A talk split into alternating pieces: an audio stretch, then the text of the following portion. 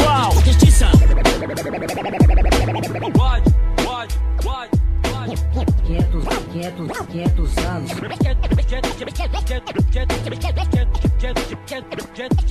Jesus está por vir, mas o diabo já está aqui.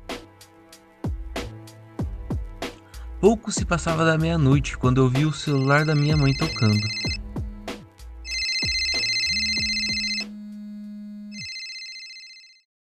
Ela estava dormindo, então fui atender. Eu tinha voltado para Novo Horizonte, minha cidade natal, há pouco tempo. Minhas aulas, assim como as do resto do país, haviam sido paralisadas e não existia nenhuma previsão de retorno. Ainda hoje me lembro da viagem de volta, há mais de um ano atrás, quando tudo era muito novo e a incerteza pairava como uma névoa sobre o país. No dia em que peguei o ônibus para ir ver meus pais, um misto de confusão, medo e insegurança podia ser visto através das máscaras que cobriam as faces dos passageiros. Era possível ver também a esperança de que aquilo seria breve e na semana seguinte estaríamos todos juntos, comemorando que fora tudo um susto e nossas vidas voltaram ao normal. Mas os dias passaram, as semanas passaram, os meses passaram, e junto com os meses, a inquietude da incerteza se transformou na constância da morte. Vi a esperança sumir dos rostos das pessoas e, paradoxalmente, o medo e insegurança também sumirem. O mundo vivia a pior pandemia já vista em sua história. Mas o Brasil. Ah, o Brasil. O Brasil, por sua vez, parecia viver férias prolongadas férias abarrotadas de mortes, desespero e irresponsabilidade. O caos se instaurava no mundo, mas no Brasil ele se sentia em casa. Meu nome é Rafael Gobi e este é o Rua pela Janela. Rua pela Janela.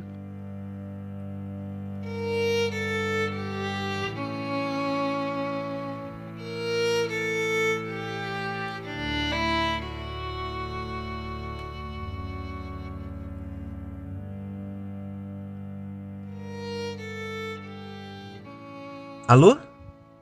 Sim, tia, ela tá aqui. Aconteceu algo? No fundo, minha pergunta foi retórica. Assim que eu ouvi a voz da minha tia pelo telefone, eu já sabia o que havia acontecido. Assim como outros milhares de brasileiros, minha prima tinha perdido a batalha contra o Covid.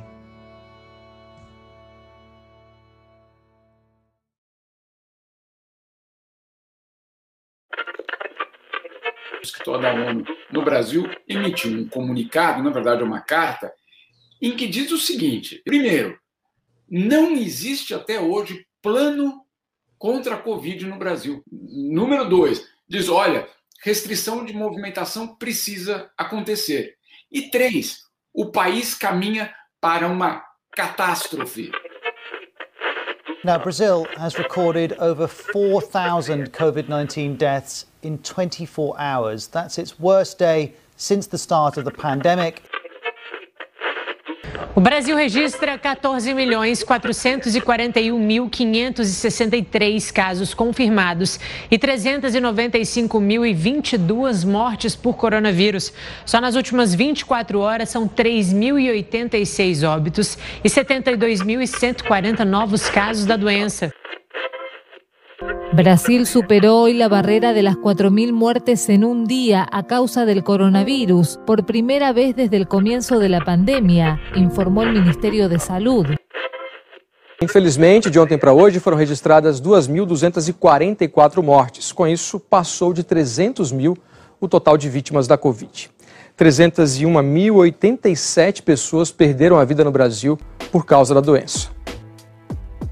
A falta de perspectiva do fim da pandemia, aliada com a ausência do distanciamento social por boa parte da população e a inexistência de responsabilidade por parte de nosso presidente, deixa o país em uma constante incerteza sobre o futuro e aterrorizado com a possibilidade de que a próxima morte pode ser o seu pai, irmão ou mãe. A professora de psicologia e fundadora do Laboratório de Estudos sobre a Morte da USP, Maria Júlia Kovács, fala sobre como lidamos com o luto como indivíduos e sociedade durante a pandemia. Estão acontecendo muitas mortes eh, em um curto espaço de tempo e a cada mês que passa esse número ele aumenta. Não é que eh, vamos dizer eh, considerando uma série de questões, né?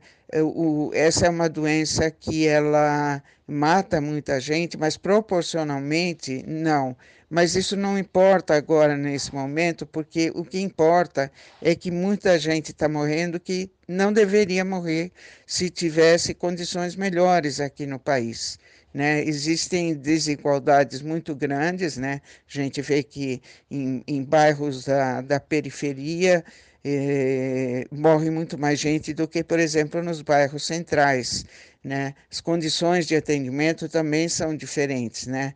É, há menos hospitais e menos possibilidades quanto mais afastado do centro. Então, tudo isso importa né, quando a gente vai pensar que alguém vai perder uma pessoa significativa e como é que vai lidar com essa questão, sabendo que talvez o seu familiar não foi atendido da melhor forma, ou nem foi atendido, nem conseguiu entrar numa UTI, ou acabou morrendo em casa por falta de condições.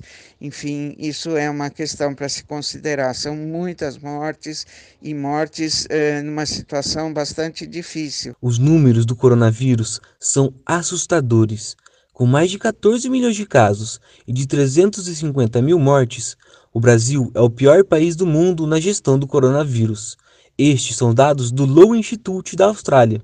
Como apontado pela professora Júlia, no Brasil, a desigualdade é uma aliada poderosa do vírus. O estudo do Núcleo de Operações de Inteligência em Saúde, grupo da PUC-Rio, revelou que pretos e pardos morreram por Covid-19 mais do que brancos. O estudo, que levou em conta cerca de 30 mil casos, apontou que, considerando esses casos, quase 55% de pretos e pardos morreram, enquanto entre os brancos esse número ficou em 38%.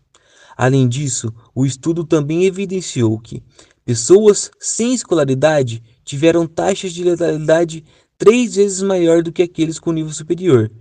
Desde os primeiros casos confirmados no país, o Brasil vive à beira de um abismo. Para alguns, já está em queda livre. A professora Kovacs fala sobre as particularidades do luto durante a pandemia e o estado de quase colapso em que vivemos. Também a morte é com muito sofrimento na unidade de terapia intensiva, então é um lugar que tem que muito sofrimento, muita gente ao mesmo tempo, falta de lugar, então as mortes têm sido mais difíceis e, enfim, essa é uma situação que a gente precisa considerar. Nós chamamos de morte escancarada, né? Uma morte que ela invade a nossa vida pelos meios de comunicação, na rua, vendo as filas, pessoas que não conseguem ser atendidas, familiares desesperados porque não têm notícia dos seus familiares. Então, tudo isso tem afetado muito e também está muito afetado o processo de luto, que é o processo de elaboração das perdas, porque os rituais que normalmente acompanham o processo eh, do luto também estão interrompidos, né? Os velórios, o enterro, o, o a cremação, eh, em que há participação coletiva, né? E que não está podendo acontecer agora. Então, os enlutados estão em alto grau de sofrimento e essa é uma questão específica da pandemia. Então, eh, ela já está acontecendo na vigência da pandemia e vai continuar tendo efeitos depois. Então, a gente precisa ter recursos né, para atender essas pessoas, recursos governamentais e públicos, principalmente. O conceito de morte escancarada, como explicado brevemente pela professora, se assemelha muito ao sentimento de estar em meio a alguma guerra total. E embora o Brasil não esteja sofrendo ataque bélico de nenhuma outra nação, as semelhanças com momentos de guerra total são visíveis e assustadores. As sirenes das ambulâncias, os choros e gritos de desespero, as milhares de mortes por dia, a maldade e a desinformação. Não vai ser uma gripezinha que vai me derrubar, não, tá ok? E os soldados, que nessa guerra contra o vírus não usam roupa camuflada e nem carregam fuzis, mas arriscam suas vidas para salvar a do próximo. A Fernanda Sanches de Barros é biomédica na Santa Casa de Novo Horizonte, uma cidade no interior de São Paulo. ela fala como é viver na prática a guerra contra o vírus. A primeira vez que eu entrei na UTI, que eu vi todos aqueles pacientes entubados, é, extremamente debilitados, eram, pacientes, extremamente idosos, então muito debilitados, muito dependentes. E, e aí a, a sensação real, assim, de entrar, no, a primeira vez que eu entrei na UTI foi entrar num campo de guerra num campo onde, tipo assim, tinha gente de todos os tipos estilhaçadas. E era, era um campo, tipo assim, a gente não sabia quem salvava primeiro ou quem via primeiro. É uma coleta, né, que eu faço só coleta ainda. Uma coleta que eu demoro, assim, 10 pacientes, eu demoraria, sei lá, uma meia hora. Do Covid eu demorava uma hora e meia, duas horas de coleta. Sabe, eu saía extremamente cansada, acabada da UTI ainda com aquela roupa, porque tinha a roupa, tem o capote, tem a máscara. A sensação que eu tenho é que eu estou em guerra há um ano e que não tem chance de acabar, não tem período para não tem nem previsão de acabar. Uma guerra, catástrofe, tragédia, pandemia, chame como quiser. O que estamos vivendo neste momento já mudou nossas vidas para sempre a Fernanda conta sobre como o vírus pode mexer e marcar para além dos males respiratórios que ele causa. Teve um senhor que, que eu colhi sangue dele dentro da UTI. Ele não estava entubado, ele não estava teoricamente bem, estava, não estava entubado, não era caso grave assim. E o dia que eu colhi sangue dele na UTI, ele estava muito irritado, muito nervoso por estar lá. Então ele foi muito bravo comigo, ele foi muito grosso comigo. E aí ele, como ele não conseguia falar, porque é, é muita falta de ar, mas ele fez um soco, assim, que ele queria me socar. Ele fazia assim que ia me socar, mas socava a maca, né? E eu fiquei muito irritada com ele, fiquei muito nervosa. Falei, porque é um absurdo. Falei, tô aqui querendo fazer o bem e esse cara, né? Aí a gente raciocina que a pessoa tá ali, tá nervosa, tá doente. E aí, dali uns dias, ele desceu pra enfermaria. E aí, quando ele tava na enfermaria, que ele tava mais calmo, ele estava feliz, sossegado, eu fui colher sangue dele, e a hora que eu colhi sangue dele, eu abaixei minha cabeça assim, olhando, né, a veia. E aí ele pegou a mão dele, eu achei que ele ia de novo fazer o soco, e aí ele fez carinho na minha cabeça. Ficou passando a mão, tipo assim, ai, minha filha, obrigada, como você cuida de mim, você... E, e eu senti muito carinho, sabe? Eu senti que ele tava realmente sendo muito carinhoso comigo. Aquilo foi muito, muito especial, assim. Foi muito gostoso ver que ele, quem ele era, tipo assim, que ele realmente estava nervoso e que a gente estava ali realmente para ser a válvula de escape deles, assim. Então, me marcou muito. É... E, infelizmente, depois de dois dias, ele veio a falecer. Então, eu tenho exatamente ele na minha cabeça. O carinho que ele fez na minha cabeça ainda tá aqui. Então, ele, eu desse Covid, eu tenho certeza que ele vai. Eu tô levando ele comigo. Vivemos um período obscuro e aterrorizante. A cada dia, a luz parece transpor-se menos pela janela. A incerteza parece ser lentamente substituída pela inevitabilidade de um fim trágico. Uma rua sem saída. Gostaria de terminar esse episódio com um tom esperançoso e dizer que em breve tudo estará normal. Não posso. Como dito pelo meu companheiro no episódio anterior, cuide-se.